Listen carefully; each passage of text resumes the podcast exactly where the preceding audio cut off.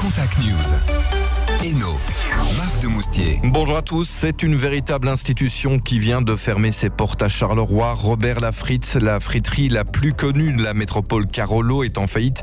Terminé les boulettes sauce tomate frites à 4h du matin, la troisième génération à la tête de cette friterie mythique a décidé de déposer le bilan suite aux crises successives du Covid et de l'énergie. Référencés dans tous les guides touristiques, des stars de cinéma se sont même arrêtés un jour chez Robert Lafritz, comme Omar Sy ou encore Benoît Poulvorte. Christelle Terroigne, qui était à la tête de cette friterie mythique des nuits Carolo, a rendez-vous avec le curateur cet après-midi. La ville de Charleroi a réagi à la nouvelle par voie de communiqué et souhaite tout mettre en œuvre pour tenter de trouver rapidement un repreneur. Des riverains opposés à la création d'un nouveau centre de tri de déchets d'une centrale à béton dans le quartier de Trévieux-Sart, entre Gosselies et Courcelles. L'enquête publique sur ce projet, porté par la société VDRT, se termine déjà aujourd'hui, alors que la plupart des riverains ont eu connaissance de ce projet il y a 3 jours seulement. Et ces riverains sont inquiets par rapport aux nuisances que pourrait occasionner ce centre de tri de déchets.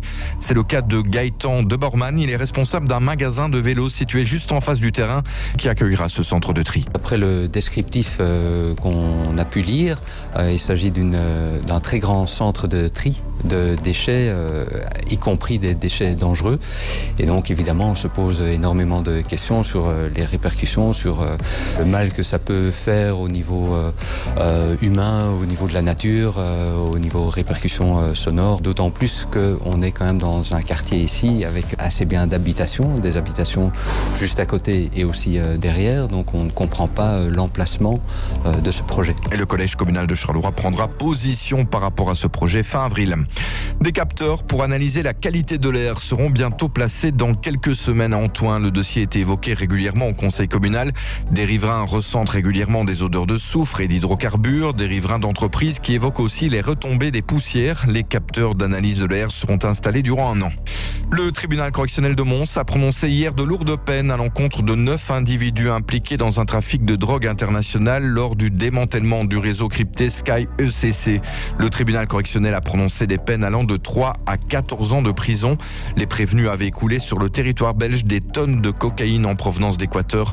Le chef de cette association criminelle écope de 14 ans de prison ferme. Le montant des amendes prononcées s'élève à près d'€1,5 million.